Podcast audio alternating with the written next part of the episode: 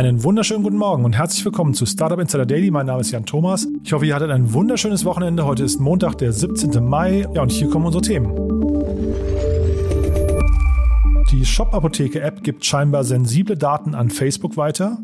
SpaceX kündigt seinen ersten Orbitalflug an. Mehrere Big Tech-Unternehmen investieren im großen Stil in den New Yorker Immobilienmarkt. Die neuen Datenschutzbestimmungen bei WhatsApp sind aktiviert. Und in Hamburg fahren möglicherweise ab 2025 autonome Taxis. Ja, außerdem heute bei uns zu Gast Christian Mehrmann von Cherry Ventures und wir haben wieder zwei coole Themen besprochen. Das eine hat so ein bisschen was zu tun mit dem ganzen Delivery-Markt und auch der Ankündigung von Delivery Hero, jetzt in Deutschland sowohl Lieferando als auch Gorillas Konkurrenz zu machen. Und das andere Thema hat wunderbar gepasst vom Timing her, denn es handelt sich um ein Unternehmen, das Cherry Ventures investiert hat. Und auch das haben wir im Detail besprochen. Da geht es um den ganzen äh, Videokonferenzenmarkt. Ist auf jeden Fall also sehr cool vom Timing her und auch vom Thema natürlich. Und dann werfen wir gleich nach den Nachrichten nochmal einen kurzen Blick auf die vielen Quartalszahlen, die veröffentlicht wurden. Also unter anderem von Airbnb, Alibaba, Bumble, Coinbase, Disney und DoorDash. Also das alles im Schnelldurchlauf gleich noch nach den Nachrichten mit Frank Philipp. Die kommen wie immer gleich nach den Verbraucherhinweisen und die kommen wie immer jetzt.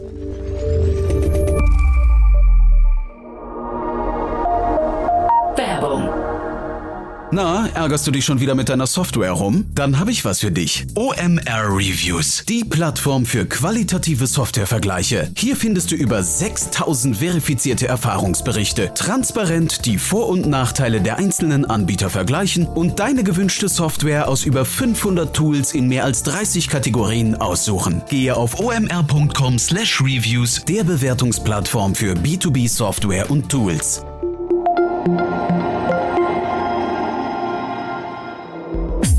Insider Daily. Nachrichten. Shop Apotheke App gibt sensible Daten an Facebook weiter. Laut dem Online-Magazin Mobil Sicher leistet sich die beliebte Android-App der Shop-Apotheke eklatante Vergehen beim Datenschutz. In einem umfangreichen Test stellte das Magazin fest, dass Medikamentendaten der Nutzer an Facebook weitergegeben werden. Hierüber könnten Rückschlüsse über den Gesundheitszustand und das Wohlbefinden der Nutzer gezogen werden. Die App wurde bisher insgesamt mehr als eine halbe Million Mal aus dem Google Play Store heruntergeladen. Die Tester bewerten dieses Verhalten als Zitat sehr kritisch und vergeben der App daher das Testurteil nicht genügend. Von einer Nutzung der Shop Apotheke App werde daher abgeraten. Wir buchen uns jetzt ein Moja. Die App habe ich schon installiert. Ich will zur Reeperbahn. Die App checkt, ob noch jemand in diese Richtung fährt. Unsere Routen werden dann automatisch kombiniert und verbindlich zu einem festen Preis angeboten. 4,22 Euro für knapp drei Kilometer. Autonomes Taxifahren bereits ab 2025 in Hamburg. Der zu VW gehörende Mobilitätsdienstleister Moja hat angekündigt, ab dem Jahr 2025 den Elektrobully VW ID als autonomes Taxi in Hamburg einsetzen zu wollen.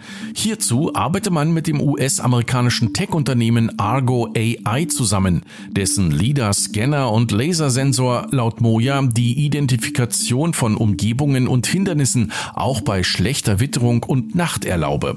Die autonome Technologie des ID-Bullies soll auf Level 4 angelegt sein, Hindernisse auf bis zu 400 Meter Entfernung zu erkennen. Um den rechtlichen Rahmen zu schaffen, soll Mitte dieses Jahres das Straßenverkehrsgesetz geändert werden, damit Pkw bis zur maximalen Autonomiestufe 5 zugelassen werden können. Dies soll dann sowohl für die Beförderung von Gütern als auch von Personen gelten. Die Hamburger Moja Flotte umfasst derzeit 330 Elektrofahrzeuge. Can Elon Musk make up his mind? Let's talk cryptocurrency. no. Dogecoin jumping on renewed support. I think we all know the answer to that. Uh, Elon Musk adding to what has been, well, I think because of him, a volatile week for digital currencies. Musk in a tweet talking about the fact that he's working, Alex, with Dogecoin developers, Doggy Coin developers, as I would say, uh, to improve system transaction efficiency. Neue Kursrallye für Dogecoin. Nachdem Tesla-Chef Elon Musk Mitte letzter Woche angekündigt hatte, dass Tesla von Bitcoin als Zahlungsmethode Abstand nehmen werde, reagierten die Kryptomärkte über fast alle Währungen hinweg mit Kursabstürzen. Einen Tag später sorgte Musk mit einem weiteren Kommentar für Aufsehen. Man suche bereits nach Lösungen, die weniger Energie verbrauchen als der Bitcoin. Man arbeite daher derzeit mit Doge-Entwicklern, um die Effizienz der Transaktionen zu verbessern, so Musk via Twitter und ergänzte, die Richtung sei, Zitat, möglicherweise vielversprechend.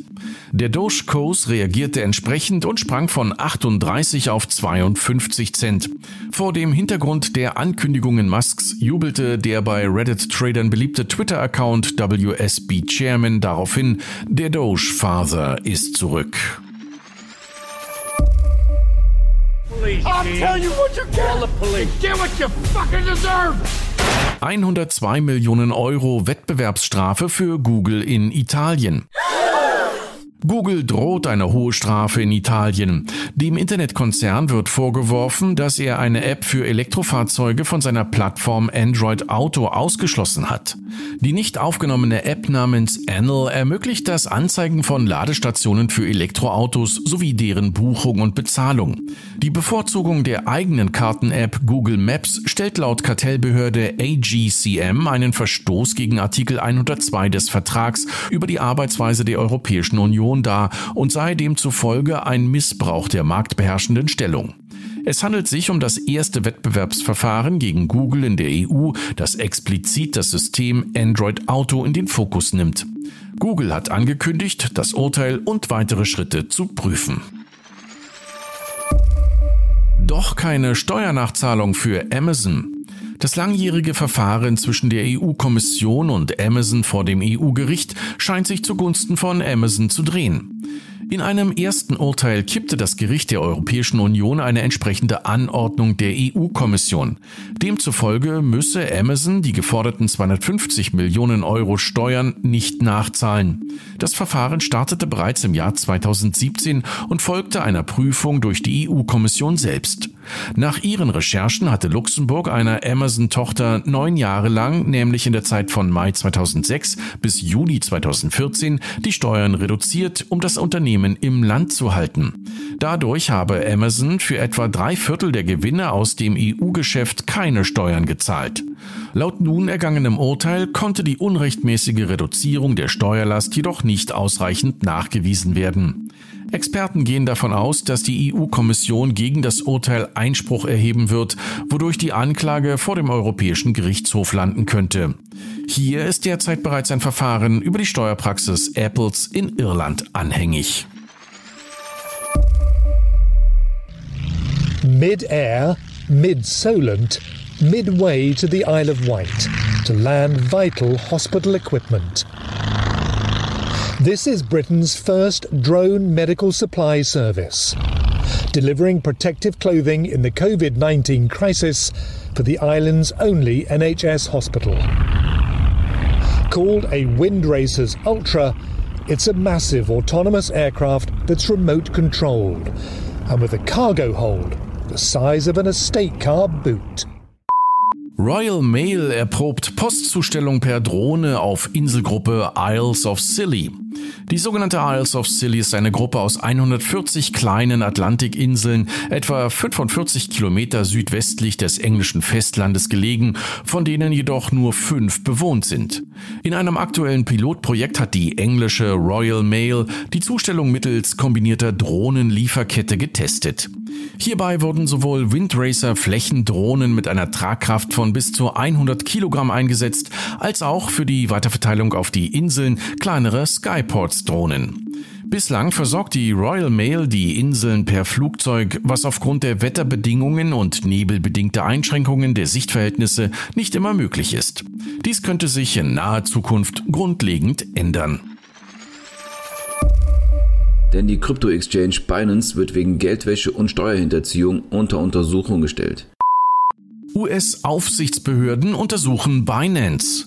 Nach der deutschen BaFin wird die weltgrößte Kryptobörse Binance nun auch von der US-Steuerbehörde International Revenue Service untersucht. Hierbei steht der Vorwurf im Raum, dass Binance Wertpapiere in Form von Aktientokens ohne die in Deutschland erforderlichen Prospekte anbietet. Laut dem Nachrichtendienst Bloomberg gebe es einen hinreichend begründeten Verdacht. An den Untersuchungen seien unter anderem Beamte beteiligt, die Geldwäsche und Steuerdelikte untersuchen sollen. Zum einen bestehe der Verdacht auf Steuerhinterziehung, da die Beamten vermuten, dass zahlreiche Anleger bei Wetten auf den Kryptomarkt keine Steuern gezahlt hätten. Außerdem gehen die Beamten davon aus, dass Kryptowährungen für illegale Transaktionen genutzt würden, um Diebstähle und Drogengeschäfte zu verschleiern. So seien im Jahr 2019 laut einer Analyse von Chain Analysis Bitcoin im Wert von 2,8 Milliarden US-Dollar bei kriminellen Transaktionen verwendet worden. Die Überprüfung durch die US-Steuerbehörde läuft laut Bloomberg bereits seit einigen Monaten. SpaceX kündigt ersten Orbitalflug an. Nach dem ersten erfolgreichen Testflug der Schwerlastrakete Starship kündigt SpaceX den nächsten großen Schritt an. Das Unternehmen hat den Antrag für den ersten Orbitalflug an die zuständige US-Regulierungsbehörde gestellt. Demzufolge soll die SpaceX-Rakete im ersten Quartal 2022 von einer Starbase in Boca Chica, Texas starten und eine maximale Flughöhe von 116 Kilometern erreichen. Damit würde das Unternehmen die sogenannte Kármán-Linie durchbrechen, die in einer Höhe von 100 Kilometern über dem Meeresspiegel liegt und als international anerkannte Grenze zwischen Luft- und Raumfahrt gilt. Der Flug soll insgesamt 90 Minuten dauern. Dabei soll die Rakete die Erde einmal fast umrunden, bevor sie dann nordwestlich von Kauai auf Hawaii im Meer landen wird. Big Tech investieren in New Yorker Immobilienmarkt. Mehrere der großen Tech-Unternehmen haben sich mitten in der Pandemie großflächig Immobilien in New York gesichert. So hat beispielsweise Facebook fast das komplette ehemalige Postgebäude in New York angemietet, Apple die ehemalige Zentrale von Macy's, während Amazon rund eine Milliarde Dollar in ein Gebäude auf der Fifth Avenue investiert hat. Und auch Google hat angekündigt, weitere 250 Millionen Dollar in Büros in Manhattan zu investieren. Aufgrund der Pandemie werden Büroflächen in New York derzeit deutlich günstiger angeboten. Zeitgleich können die Investments sowohl als Überzeugung für die perspektivische Rückkehr in Büros als auch als Statement für die Zukunft des Standortes New York gewertet werden gibt, glaube ich, keine pauschale Antwort dafür. Also zum ersten Mal zu diesem Datenschutz ist es ja so, dass die jetzt was angekündigt haben, was sowieso schon eigentlich gang und gäbe war bei WhatsApp hier in Deutschland, Europa. Und diese Regeln, die dort verändert werden, ähm, betreffen auch nicht unbedingt wirklich hier jetzt massiv erstmal eine Einschränkung oder irgendwas. Neue Datenschutzbestimmungen bei WhatsApp. Der Messenger-Dienst WhatsApp hat am 15. Mai seine neuen Datenschutzbedingungen eingeführt. Dieser Schritt war ursprünglich bereits für Februar vorgesehen, wurde dann aber nach vehementer Kritik verschoben. Datenschützer sahen den möglichen Datenaustausch innerhalb der Facebook-Gruppe samt Zweckentfremdung als problematisch. WhatsApp versichert, dass diese Weitergabe nicht vorgesehen sei. Die neuen Datenschutzbedingungen dienten vor allem zur Schaffung neuer Kommunikationswege zwischen Unternehmen und seinen Kunden. Auch an der angekündigten Ende-zu-Ende-Verschlüsselung halte der Chatdienst fest. Um die App weiter nutzen zu können, müssen WhatsApp-Nutzer den neuen Datenschutzbestimmungen zustimmen. Und das waren die Startup Insider Nachrichten von Montag, dem 17. Mai. Und jetzt zurück zu Jan Thomas. Aufruf an alle wachstumsstarken B2C-Startups. Bewerbt euch jetzt für den 7 Venture Pitch Day 2021 und gewinnt 3 Millionen Euro Werbe- und Produktionsbudget für euren eigenen TV-Spot. Jetzt bewerben unter 7venture.de. Startup Insider Daily. Spotlight. Ja, und wie vorhin angekündigt, wir möchten noch mal ganz kurz auf die Märkte schauen, auf die Quartalszahlen, die veröffentlicht wurden. Da gab es eine ganze Reihe. Ich glaube, wir gehen mal kurz im Schnelldurchlauf durch und äh, ja, fangen alphabetisch an mit Airbnb. Dort gab es einen Verlust in Höhe von 1,2 Milliarden Dollar für das letzte Quartal. Positiv wahrscheinlich zu sehen, dass die Buchungen total angezogen haben, insgesamt 52 Prozent im Plus gegenüber dem Vorjahresquartal auf insgesamt 10,3 Milliarden Dollar. Das lag also weit über den Prognosen der Analysten und der Innenumsatz stieg um 5% auf 887 Millionen Dollar und auch das war höher, als der Markt erwartet hat. Machen wir weiter mit Alibaba. Alibaba hat zum allerersten Mal mehr als 100 Milliarden Euro Umsatz gemacht. Das allerdings bezogen aufs gesamte Jahr. Im ersten Quartal 2021 lag der Umsatz bei 24 Milliarden Dollar und das wiederum ist ein Plus gegenüber dem Vorjahreszeitraum von 64 Prozent. Negativ für das Unternehmen, man musste eine Strafe zahlen wegen des Verstoßes gegen das Wettbewerbsrecht. Diese Strafe in Höhe von vier Prozent des Umsatzes aus dem Jahr 2021 musste im letzten Quartal beglichen werden. Deswegen gab es zum allerersten Mal seit dem Börsengang 2014 einen Verlust. Trotzdem das Unternehmen weiterhin auf Wachstumskurs. Insgesamt verzeichnet das Unternehmen jetzt 811 Millionen Kunden. Das ist ein Plus gegenüber dem letzten Quartal von 32 Millionen Kunden. Wir machen weiter mit Bumble. Bumble, der Online-Dating-Dienst, der ja gerade erst an die Börse gegangen ist, hat äh, ein starkes Wachstum vorgelegt, aber auch einen hohen Verlust. Im ersten Quartal des Geschäftsjahres 2021 lag der Umsatz bei etwas über 170 Millionen Dollar. Im Vergleich zum Vorjahr, da lag er noch bei knapp 80 Millionen Dollar. Allerdings, das operative Ergebnis betrug in dem Berichtszeitraum minus 112 Millionen Dollar. Und das ist also mehr als verdoppelt, denn im Vorjahr lag es noch bei minus 53 Millionen Dollar. Ja, wir machen weiter mit Coinbase. Die Kryptohandelsplattform hat auch zum ersten Mal Zahlen veröffentlicht nach dem Börsengang. Hier gab es im ersten Quartal 2021 einen Umsatz von knapp 1,6 Milliarden Dollar. Der hat sich damit ja ungefähr verneunfacht, würde ich sagen, von 180 Millionen Dollar im Vorjahresquartal. Der Gewinn im ersten Quartal stieg auf 771 Millionen Dollar. Also insgesamt wirklich solide Zahlen. Aber man muss sagen, das Unternehmen hat gleichzeitig eine Warnung rausgegeben, nämlich es wird in Zukunft mehr Wettbewerb geben. Fairer Umgang mit den Anlegern, muss man sagen. Nichtsdestotrotz bleibt spannend, was da in Zukunft kommt. Wir machen weiter mit Disney. Da ist der Umsatz ziemlich eingebrochen und zwar um 13 Prozent. Lag bei 15,6 Milliarden Dollar. Insgesamt natürlich klar, das Unternehmen leidet weiterhin unter Corona, aber man hatte ja eigentlich eine rettende Säule, nämlich das Streaming-Geschäft mit Disney Plus. Aber auch hier stagniert der Umsatz ein bisschen. Insgesamt gibt es dort 103 Millionen zahlende Kunden. Und auch hier hat man jetzt so ein kleines Paradoxon, nämlich die Kinos machen wieder auf und das ist natürlich schlecht für das Streaming-Geschäft. Insgesamt lag der Umsatz also unterhalb der Prognosen von den Analysten und trotzdem hat sich der Gewinn gegenüber dem Vorjahresquartal mehr als verdoppelt und zwar auf 912 Millionen Dollar. Wir machen weiter mit DoorDash. Der Lebensmittellieferdienst hat zum allerersten Mal mehr als eine Milliarde Dollar im Quartal umgesetzt. Ganz genau 1,08 Milliarden Dollar. Das ist ein Wachstum gegenüber dem Vorjahr von 198 Prozent. Das EBITDA lag bei 43 Millionen Dollar im Vergleich zum Vorjahr. Da lag es noch bei minus 70 Millionen Dollar. Und äh, ja, die Aktie hat total positiv reagiert im Vergleich zu allen anderen Aktien zumindest oder zu den meisten Aktien um ungefähr 30 Prozent gestiegen nach Verkündung der Zahlen. Ja, und dann zu guter Letzt Wix.com. Der Webseitenentwickler hat auch seinen Umsatz stark gesteigert und zwar um 41 Prozent. Der Umsatz lag im ersten Quartal bei 304 Millionen Dollar. Ja, zeitgleich aber ein hoher Verlust und zwar von fast 86 Millionen Dollar. Äh, Im Vergleich zum Vorjahresverlust, da lag er noch bei 38 Millionen Dollar. Unterm Strich also ein gutes Wachstum, aber trotzdem defizitär. Das also im Schnelldurchlauf, was an der Börse passiert ist und damit schnell weiter zum nächsten Thema. Startup Insider Daily, Investments und Exits. Heute mit Christian Mehrmann von Cherry Ventures.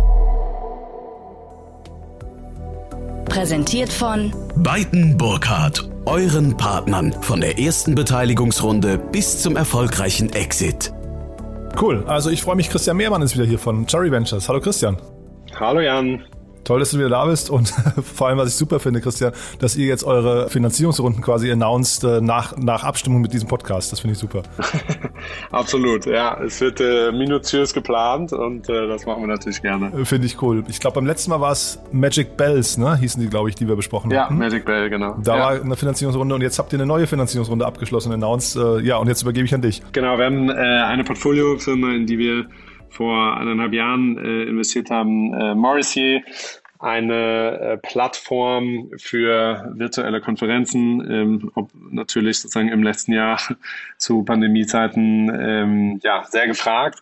Äh, und dabei geht es darum, äh, so Wissenschaftlerkonferenzen online zu bringen. Also es gab äh, früher in, in Pre-Covid-Zeiten große Konferenzen, in denen äh, sich viele Wissenschaftler und Pharmaunternehmen getroffen haben und dann äh, sich über Research ausgetauscht wurde. Äh, und das fand eben alles äh, quasi offline statt mit, äh, mit irgendwie so selbstgebastelten Plakatwänden, in denen dann äh, die Forscher ihre Ergebnisse präsentiert haben. Und äh, Morrissey bringt das nun alles online. Ja, und das macht natürlich äh, zur heutigen Zeit sehr, sehr viel Sinn. Mhm. Wie, wie guckt ihr denn gerade vielleicht mal da schon mal kurz eingehakt, wenn du sagst äh, Corona-Boost, aber Ihr habt ja wahrscheinlich mittlerweile, also Corona hat man ja jetzt bei vielen Geschäftsmodellen gesehen, dass es einen Boost gegeben hat, aber zeitgleich wird man ja wahrscheinlich auch jetzt ein bisschen hier und da auch ernüchtert sein, weil vielleicht der ein oder andere Nutzer auch wieder einer Plattform den Rücken gekehrt hat oder ein Modell. Habt ihr da schon Vergleichswerte? Also seht ihr schon Modelle, die quasi diesen Boost beibehalten können? Und äh, ja, also wie guckt ihr denn da drauf? Hm. Also bisher sehen wir eigentlich schon, dass ähm, alle Modelle auch das sozusagen den den Rückenwind behalten. Ja. Ich glaube, die Frage ist dann eben, wenn du quasi so eine Verbindung zwischen Offline- und Online-Komponenten hattest, wie jetzt eben bei, bei Konferenzen, äh, muss man sich, glaube ich, als Gründer dann umso mehr fragen, okay, was heißt das in der neuen Welt? Ja, weil dann wird eben nicht alles zu 100% online stattfinden, sondern wahrscheinlich in einem Hybrid-Setting. Ja, und äh, wie kann ich dann mich für dieses Hybrid-Setting äh, optimal aufstellen, ja, während es irgendwie die letzten anderthalb Jahre eher darum ging, sozusagen 100% online und da war quasi offline spielte gar keine Rolle und jetzt muss ich irgendwie so, ein, so ein Mischelement finden. Ja. Ich glaube, das ist das, was dann jetzt wiederum entscheidend ist für die nächsten Jahre. Äh, aber bisher sehen wir jetzt nicht, dass, äh, dass plötzlich die Leute nicht mehr online bestellen oder, oder irgendwie sowas. Und wie habt ihr die damals gefunden? Also ich meine, von Corona wusste ja damals vor zweieinhalb Jahren niemand, dass ihr da investiert habt. Ne? Ähm, wie, was war eure These damals und hat sie sich jetzt quasi nur verstärkt oder hat die sich verändert? Ähm, ja, also wir haben sie damals ähm, gefunden. Wir machen ja viele Themen auch im, im Healthcare-Bereich und, äh, und, dadurch sind die auf den Radar gekommen äh, und fanden es damals eben äh, spannend, diesen Bereich von Research, der sehr antiquiert ist. Ja, also es gibt quasi auch gar keinen Archiv, in dem alle Themen beinhaltet sind, an denen Forscher arbeiten. Das gibt es quasi nur, wenn die äh, veröffentlicht wurden in, in, Papern und so weiter, aber alles davor, also wer arbeitet an was, ja, wer arbeitet an Krebs-Research für dies und das äh, spezifische Problem, das gibt es so nicht öffentlich als Datenbank. Ja, und das ähm, haben die Gründer damals als, als Problem entdeckt ja, und gesagt, okay, das wollen wir online bringen, das wollen wir ähm, quasi searchable machen äh, und eben diese alten Konferenzen aufbrechen. Ja. So, damals war dann jetzt, und das fanden wir eben einen spannenden Pitch, weil wir auch gesehen haben, okay, das ist eine Riesenindustrie, das ist ein enormer Wert, der, der auch gerade für die Pharmaindustrie generiert wird, wenn ich da mehr Transparenz reinbringe. Und äh, das fanden wir spannend. Und jetzt kam natürlich dann eben durch Corona das Element dazu, dass plötzlich diese ganzen Konferenzen auch online äh, abgewickelt werden müssen. Ja, und ähm, dadurch, dass äh, Morrissey dann schon äh, die ganzen Forscher eh auf der Plattform hatte und, äh, und viele Konferenzprovider, war das natürlich dann der, der logische nächste Schritt, dass sie die Konferenz auf, auf Morrissey verlagern. Ein bisschen kenne ich das von Iad Madisch, was du gerade erzählst, von ResearchGate. Ne? Äh, die versuchen ja auch Transparenz reinzubringen ja. in diesen ganzen äh, weltweiten Research-Markt. Und was ich ja ganz spannend finde dabei, vielleicht kannst, können wir mal über die Investoren reden. Old Ventures, ich kannte die nicht, aber ich habe ich hab aber gelesen, dass die Geld von Bill Gates zum Beispiel unter anderem verwalten. Und der wiederum ist ja bei ResearchGate eingestiegen. Äh, genau, also inwieweit das sozusagen jetzt dann alles hintenrum zusammenhängt, äh, das weiß ich wiederum nicht, ja, aber genau. Also du warst jetzt nicht Dirigent dabei. Ich war nicht Dirigent, nee, ich habe okay. das nicht mit Bill Gates besprochen. Aber ähm, Old Ventures äh, ist ein US-Fonds, äh, sehr fokussiert auf äh, EdTech, also Education Tech, ja, und ähm, haben da in den letzten Jahren eigentlich ein sehr, sehr gutes Portfolio aufgebaut und haben jetzt eben die Series A mit 15 Millionen äh, geleadet ja, und äh, haben sich global eben, schauen sich nach, nach Modellen um und fanden das jetzt eben sehr spannend. Ja. Und äh, die haben einfach enorm viel Erfahrung, haben, ich glaube, wahrscheinlich der prominenteste Deal, den sie gemacht haben, ist Masterclass, ja, im, sozusagen im allgemeinen Learning-Bereich. Äh, genau. Und ähm, ja, freuen wir uns, dass die an Bord sind, weil die, glaube ich, die Company nochmal äh, auch, auch sehr stark mit weiterbringen können durch, durch ihre Expertise. Jetzt war zu lesen, 4 Millionen Euro Umsatz oder 4 Millionen Dollar, ich weiß es gar nicht genau. Ist denn so eine Series A eigentlich hinterher die Phase, wo man sich am ehesten unter Beweis stellen muss oder, oder in welcher Phase passiert das? Weil, also ich will damit darauf hinaus, ist dieses Unternehmen quasi schon etabliert oder, oder müssten die sich noch etablieren? Ja, ich würde sagen, sie sind am, am Anfang. Ja. Sie sind jetzt noch nicht vollständig etabliert.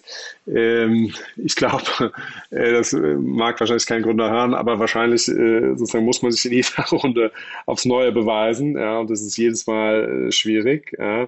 Äh, jetzt sozusagen, man könnte natürlich sagen, okay, in der Seed-Runde und Series A ist relativ viel Kapital vorhanden. Deswegen sind die Runden einfacher als Series B und C, aber äh, sozusagen aktuell ist, glaube ich, eh sehr viel Geld im Markt, ja, und, und ich glaube, jede Runde ähm, ist erneut eine Challenge, ja, und bei jeder Runde wird eine Firma eben auf den Kopf gestellt und von allen Richtungen angeschaut und ähm, muss man eben sicherstellen, dass, äh, dass die Firma dem standhält ja, und, äh, und weiterhin attraktiv ist und, und, und gute Ziele erreicht hat. Und jetzt vielleicht mal verglichen mit so einem Hopin ähm, aus UK war das, glaube ich, ne? die ja irgendwie, glaube ich, 500 Millionen oder so rund eingesammelt hatten, da relativ zeitnah nach irgendwie Gründung. Also eine andere Geschwindigkeit im Wachstum. Liegt das an dem Markt oder liegt das an der Vorgehensweise oder was sind so die kritischen Faktoren bei so einem Modell? Genau, also da ist so ein ganz anderes äh, Segment. Ja, also Hopin ist ja quasi grundsätzlich sozusagen Konferenzen, also sprich irgendwie mehr als 20, 30 Leute treffen sich zu irgendeinem Thema und dann brauche ich eine Stage und äh, und habe irgendwie vielleicht verschiedene so Breakout Rooms noch und muss irgendwie meine Audience managen. Ähm, also sehr generisch und äh, am Ende quasi einfach so als horizontale Plattform über alle möglichen äh, Konferenzen. Und hingegen Morrissey ist quasi eher ein vertikaler Approach ja, und sagt, okay, ich mache Scientific Conferences, ja, also sozusagen viel tiefer, ja, geht auch viel tiefer in den Content, um auch eben nach der Konferenz äh, da noch nachhalten zu können. Also schon sehr anderer Ansatz. Und aber klar, Unhopin war natürlich genau zum richtigen Zeitpunkt quasi gegründet, ja, kurz vor, äh, vor der Pandemie und ähm, ja, hat natürlich eine Wahnsinnsentwicklung. Äh, aber es ist natürlich ein, schon ein anderes Produkt und, und was sozusagen sehr, sehr breiten Markt adressiert und auch nicht ganz so tief geht als, als Produkt. Ja. Muss es aber auch nicht, wenn du, wenn du den Approach hast. Ja, ist also eher so, ich glaube in Berlin das Produkt heißt Wonder, ne? wenn ich mich richtig erinnere, ist wahrscheinlich ja. eher in der, in der Ecke da. Ja, äh, genau. dann, dann vielleicht letzte Frage nochmal hierzu, ähm, weil das jetzt so ein Nischenmarkt ist aus, von außen betrachtet. Wie habt ihr den denn verifiziert? Wie habt ihr denn die Marktgröße von diesem Markt dann irgendwie vor der Finanzierung definiert? Äh, gute Frage. Also es ist ja, sozusagen gibt es immer zwei unterschiedliche Approaches quasi, wenn wir investieren ne, in einen Markt. Und das eine ist, entweder ist der Markt einfach schon riesig, ja, also zum Beispiel Auto 1, ja, der Gebrauchtwagenmarkt, der ist einfach groß, so da muss man nur quasi dran glauben, dass der äh, irgendwie auch online geht und online groß werden kann. Ja, dasselbe eben in dem Food Delivery Modell, ja, ist irgendwie der, der Food Delivery Markt äh, 300 Milliarden groß in Deutschland und dann kann man da relativ leicht Ableitungen treffen. Das ist das eine Modell. Das andere ist sozusagen, ich investiere in einen Markt, der Stand heute noch nicht unbedingt groß ist, wo ich aber eben glaube, durch Technologie und durch eben dieses Modell kann ich den äh, vergrößern und dann eben Wert kreieren, äh, der dann in Zukunft ähm, sehr relevant ist. Ja, und das ist sozusagen jetzt eher in, bei, bei Morrissey der Fall, dass man sagt, okay, äh, es gibt noch nicht den Markt für Online äh, Scientific Conferences. Äh, und das heißt, mit dem, oder sozusagen, es den gibt, ist er mini, äh, mit dem kann ich nichts anfangen, sondern ich muss eben dran glauben, dass ich sage, das wird aufgebrochen, ja, dann gucke ich mir den traditionellen Markt an, nämlich eben den für diese wissenschaftlichen Konferenzen, ja, so, und dann muss ich eben annehmen, okay, der geht online und ich kreiere nochmal extra Wert, weil plötzlich alle Leute diese ganzen Research-Themen durchsuchen können. Ja. Also das ist ein bisschen ein anderer Approach, wie man als Investor daran geht ähm, aber führt am Ende auch zum, zum Ziel. Ja. Und dann spricht man viel mit, äh, ja, mit Marktteilnehmern, äh, mit Experten aus, aus Pharmabranchen, aus der Konferenzbranche, um, um einfach deren Sicht zu verstehen und konfrontiert die so ein bisschen mit dem Modell. Darf man natürlich auch nicht jede Antwort ähm, zu, zu stark gewichten, weil die sind naturgemäß in der Regel erstmal skeptisch. Ja. Äh, aber so arbeitet man sich dann daran. Und wo kribbelt es dann bei euch aus eurer Sicht am meisten? Also eher bei den Auto Ones dieser Welt, die halt quasi den bestehenden Markt äh, angreifen oder hier bei einem Blue Ocean Modell, die also quasi einen neuen Markt kreieren? Auch ich glaube, wir finden beides, äh, beides spannend und gut und haben in, in beiden äh, sozusagen Ansätzen investiert. Ähm, ich würde sagen, der erste Ansatz ist ein bisschen einfacher, ne? weil, ähm, weil du einfach sagst, okay, Riesenmarkt, ja, der wird online gehen. Das ist sozusagen die einzige Annahme, fast die ich treffen muss. Ja, ist sozusagen, wie groß wird der Online-Share sein? Äh, um dieses Marktgrößenthema abzuhaken. Und äh, das ist natürlich deutlich einfacher, als wenn ich jetzt sagen muss, okay, da entsteht jetzt ein Markt, wie groß kann der sein, da muss ich jetzt versuchen, Bottom abzubrechen. Das ist schon mühsamer. Ja, Infarm ist wahrscheinlich auch ein gutes Beispiel für den zweiten Approach, ja, weil den gab es jetzt auch so nicht. Und ähm, aber das zweite ist sicherlich das etwas äh, herausforderndere und, und, und anspruchsvollere, äh, was dann auch ganz spannend macht. Ist ja schon, wir haben letztes Mal ja über, die, über das Thema Moonshots gesprochen, äh, ist, ist vielleicht mit, mitunter auch ein bisschen diese Ecke dann schon, ne? Genau, ich glaube jetzt bei Morrissey ist es sozusagen noch nicht eher so, auf der, sozusagen genau, nicht ganz so Moonshot, sondern ja. das ist schon irgendwie klar absehbar, aber ja, es ist sozusagen, du brauchst ein bisschen mehr Mut quasi auch, um, äh, um, um da ein Investment zu machen. Und sag mal dann, bevor wir noch zum zweiten Thema kommen, eine Frage mal zu euch, Christian. Du hast ja mal erzählt, dass ihr so zwischen 12 und 14, hatte ich mir zumindest notiert, äh, Investments pro Jahr macht. Jetzt habe ich gerade durchgezählt, das habt ihr ja schon dieses Jahr. Das heißt, ihr habt jetzt ein halbes Jahr Pause. Äh, das wäre schön, wenn wir jetzt äh, erstmal alle in Urlaub gehen könnten. ähm, also es sind 12 bis 14 neue Deals. Ja? Ach so, Und, okay. Ähm, Weil ihr habt ziemlich anschaut, viel investiert jetzt gerade, ne? Ihr habt eine, eine, die Taktung ziemlich erhöht. Ja, also wir geben geben Gas, sind aber ansonsten grob eigentlich im, im normalen Pace. Also es ist ja manchmal gibt es dann Monate, da ist dann irgendwie nichts und im anderen sind dann irgendwie drei Deals oder so. Ähm, also es ist nicht so ganz quasi, ne, dass man das jetzt mit der Uhr messen kann, jeden Monat ein Deal. Ähm, genau, aber man sozusagen, es vermischt sich eben immer mit, was sind neue Investments, das sind eben diese 12 bis 14 und was sind Folgerunden. Ne? Und wenn man die Folgerunden am Portfolio von mittlerweile 60 Deals, ja, sind das äh, wahrscheinlich auch nochmal quasi 30 Deals on top pro Jahr, also 30 Transaktionen, ne, in denen wir dann ja irgendwie involviert sind, wenn wir bestehender Shareholder sind und äh, eventuell nochmal nachinvestieren und so weiter. Das heißt, wir kommen so im Jahr auf irgendwas zwischen 40 und 50 äh, Transaktionen im Portfolio. Also da ist schon immer, schon immer Action. Alles klar. Okay, das habe ich dann tatsächlich falsch eingeordnet. Okay, cool. Aber sag doch nochmal vielleicht dann einmal für die Hörerinnen und Hörer, äh, wer sich bei euch melden kann. Was ist denn so euer Suchfeld? Ja, äh, also unser Suchfeld ist äh, Seed, also ganz, ganz klarer Fokus äh, darauf und ähm, sind generalistisch unterwegs, also B2C, B2B, machen da wirklich äh, alles. Company sollte ähm, in Europa based sein, ja, das ist eine Voraussetzung. Äh, und natürlich große, große Ziele haben. Ja? Also muss am Ende das Potenzial haben, eine Billion-Dollar-Company zu werden, denn sonst macht es einfach aus einem, aus einem Fondsmodell äh, für uns und auch für die meisten unserer äh, Kollegen und Wettbewerber keinen Sinn. Ja, das sind quasi die einzigen äh, Voraussetzungen und dann äh, ja, sind wir offen für alle Themen, Industrien äh, und genau, freuen uns über, über jeden, der was Neues gründet. Also ambitioniert müssen die Gründe auf jeden Fall sein. Auf jeden Fall. Auf jeden ja. Fall. Und wir gehen nochmal kurz nach Holland, wobei wir beide gesagt haben, das Thema ist nicht ganz so, äh, ganz so spannend. Trotzdem hast du es mitgebracht. Äh, es geht nochmal um den Food Delivery Markt. Ähm, wollen wir nochmal zwei Sätze zu sagen, Christian, ja? Ja, ich hatte gesehen, ähm, äh, es wurde announced, äh, das Startup Bistro mit zwei äh, O am Ende äh, aus Holland äh, hat jetzt nochmal 8,2 Millionen Euro geraced, um ähm, in den Food Delivery Markt, also Restaurants zum äh, Consumer einzusteigen ja, und mit einem aus meiner Sicht einerseits interessanten Approach, weil er sehr anders ist. Äh, und zwar, was ist das Problem heutzutage von Restaurants, die eben auf den, auf den Food-Plattformen teilnehmen, ist, dass die Kommission mittlerweile sehr hoch ist. Ja, das heißt, die äh, müssen ungefähr 30 Prozent äh, ihres Revenues abgeben an die, an die Food-Plattformen, sei es in Deutschland eben Volt oder Lieferando äh, Deliveroo in UK und so weiter.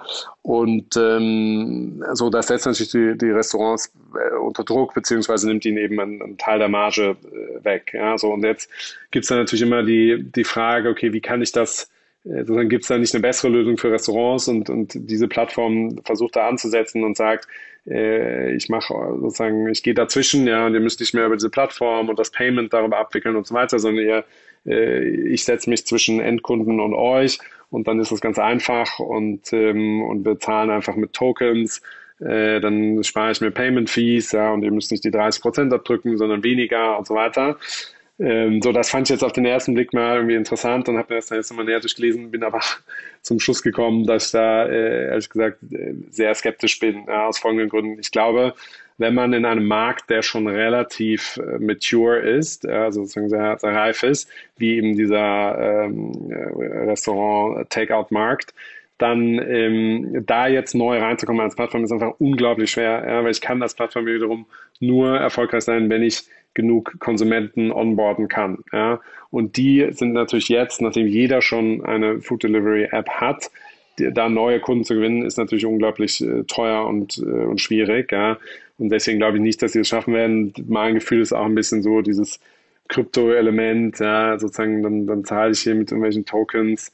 Das scheint mir auch ehrlich gesagt ein bisschen weit hergeholt für, für so etwas Simples wie, wie Food Delivery. Ja. Also die bei einem Durchschnittswarenkorb von, äh, von 20 bis 30 Euro. Ich glaube, das äh, sozusagen, das ist jetzt keine komplexe Transaktion, die ich unbedingt äh, über Tokens abwickeln muss. Und ich wüsste jetzt nicht genau, was da der Vorteil ist. Und ich bezweifle auch, dass es günstiger ist, womit sie zwar werben, aber das kann meines Erachtens äh, nicht sein. Zumal ja eine niedrige Provisionsgebühr auch nicht nur über einen Token realisiert wird. Also ist ja nicht der Grund, dass hinterher die Kreditkartenprovider so, so teuer sind, oder? Eben, ja. Also ich, äh, das und, und was mir an dem Modell eh noch komplett fehlt, ist sozusagen, was ist mit Delivery? Ja, das ist ja am Ende äh, sozusagen das Hauptversprechen, ja, mit dem diese Plattformen an die Restaurants und an die Endkunden gehen, dass sie sagen, hey, ich, äh, ich kümmere mich um die Logistik für dich äh, als Restaurant und, äh, und, du kannst eben schnell liefern äh, und als Kunde hast du eben die Convenience, äh, dass du die Ware schnell bekommst.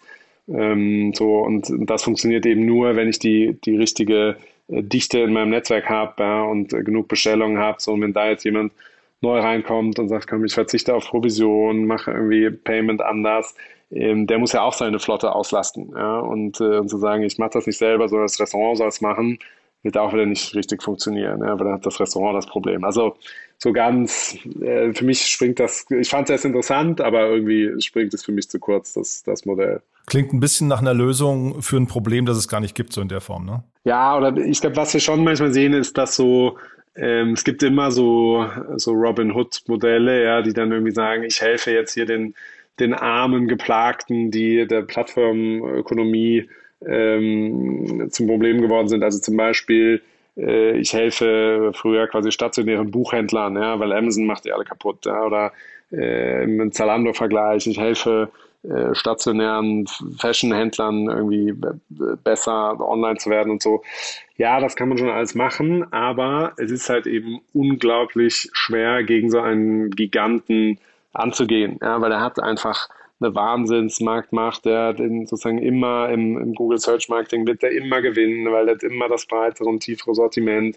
Das heißt, du wirst immer verlieren. Ja? Und ich glaube eben, diese sich hilft den Kleinen, das ist äh, vielleicht irgendwie compelling im ersten Moment, aber es ist fast unmöglich, das, äh, das irgendwie sinnvoll aufzusetzen. Dann vielleicht auch letzte Frage hier noch zu, weil das dazu passt. Äh, Delivery Hero, die helfen sich jetzt gerade selbst, ne? Die, die armen Delivery Heroes. äh, sind die der Gigant oder sind die in Deutschland? Also die kommen zurück nach Deutschland, das war ja die Ankündigung. Ähm, die Aktie hat es jetzt irgendwie nicht so bewegt, habe ich gesehen. Das heißt, der Markt glaubt es noch nicht oder, oder ich weiß nicht genau, aber warum tun die das? Und ist das ein sinnvoller Approach, weil die ja auch in dieses Gorillas-Modell oder Flink ist ja euer, euer Pendant dazu mit rein wollen. Ähm, siehst du das als einen Markt, der der sich verschmilzt jetzt gerade? Ja, also genau, der Aktienkurs ist ja erstmal also abgesagt, ja, weil ähm, die, die Aktionäre dann sagen, puh, das wird jetzt doch mal richtig viel Geld kosten und mhm. äh, ihr solltet doch eigentlich irgendwann mal profitabel werden. Ähm, deswegen scheint das jetzt im ersten Moment da nicht so gut angekommen zu sein. Ich glaube, genau, sozusagen einerseits äh, kann ich glaube ich verstehen, ja, dass die sagen, hey, wir sind irgendwie, wir sind, äh, wir sind einem DAX, ja, und wir sind äh, irgendwie in Berlin headquartered und haben überhaupt keine Operations in Deutschland, ja, so dass sie das äh, wahrscheinlich jeden Tag ärgert, äh, ist glaube ich nachvollziehbar und, und sie haben eben ihr Deutschlandgeschäft an, an Takeaway damals verkauft und hatten dann so Non-Compete, was, glaube ich, für zweieinhalb oder drei Jahre galt. Äh, und das läuft jetzt aus so. Und deswegen sagen sie jetzt, okay, jetzt wollen wir es nochmal wissen, jetzt wollen wir doch nochmal auf den deutschen Markt gehen und dann eben mit einem integrierten Approach. Und zwar aus quasi äh, Restaurant, Food Delivery und, äh, und Groceries und wollen dem Kunden dann alles anbieten. Ja, also ich glaube, es wird, wird spannend. Ja, ähm, also ich glaube, man kann für beide Ansätze gute Argumente finden, also für den voll integrierten Ansatz mit ich biete quasi alles an äh, ähm, versus äh, sozusagen es gibt einen, der macht eben nur Groceries äh, oder einen, der macht nur Food Delivery äh, und steht dann sehr klar dafür. Wird sich, glaube ich, zeigen, was am Ende gut funktioniert. Ja? Bei Delivery Hero fängt de facto jetzt erstmal bei Null an in Deutschland. Ja? Also es kennt sozusagen die Marke, also mit Food Panda starten sie als, als Brand, die kennt hier jetzt erstmal kein Konsument und ähm, ja, wird, äh, es wird spannend in dem Markt. Ist schon so, dass die sich aber von einem Modell, also mit Gorillas und Flink, mit einem Modell unter Druck setzen lassen, das sich auch noch nicht bewiesen hat, oder? Ja, ich glaube, in Summe kann man sagen, dass in diesem gesamten äh, Delivery-Markt, ja, also auch eben Deliveroo, äh, Delivery Home Kerngeschäft, Takeaway und so weiter, da verdient ja niemand äh, wirklich Geld, ja, trotz wahnsinniger äh, Skalen. Ja. Und ähm, das heißt, sozusagen auch das könnte man fast äh, böse sagen, ist, ist noch nicht proven, wobei ich da jetzt eigentlich sehr, sehr confident bin. Ja, ich bin aber auch bei dem Lebensmittelmodell, ähm, also Flink äh, Gorillas confident, äh, dass ich das rechnen will. Ähm, ja, aber ich glaube, es sozusagen setzen einfach alle äh, die Hoffnung auf diesen wahnsinnig wachsenden und, und großen Markt und sagen, davon will ich ein ein Stück abhaben. Ja. ja, sehr spannend. Also das behalten wir im Blick. Christian, äh, ich, ich weiß nicht, ob wir was Wichtiges vergessen haben. Ich möchte dir seinen Sonntag nicht klauen. Ich finde das super, dass wir gesprochen haben.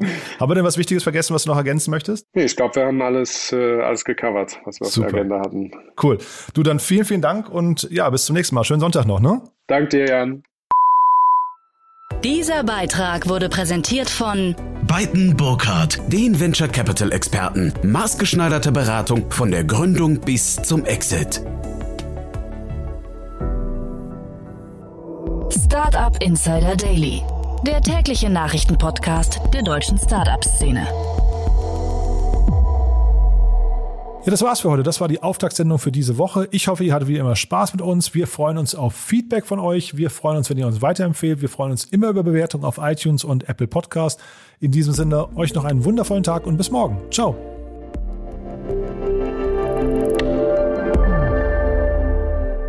Diese Folge wurde präsentiert von OMR Reviews, die Plattform für qualitative Softwarevergleiche. Probiert es aus auf omr.com/reviews.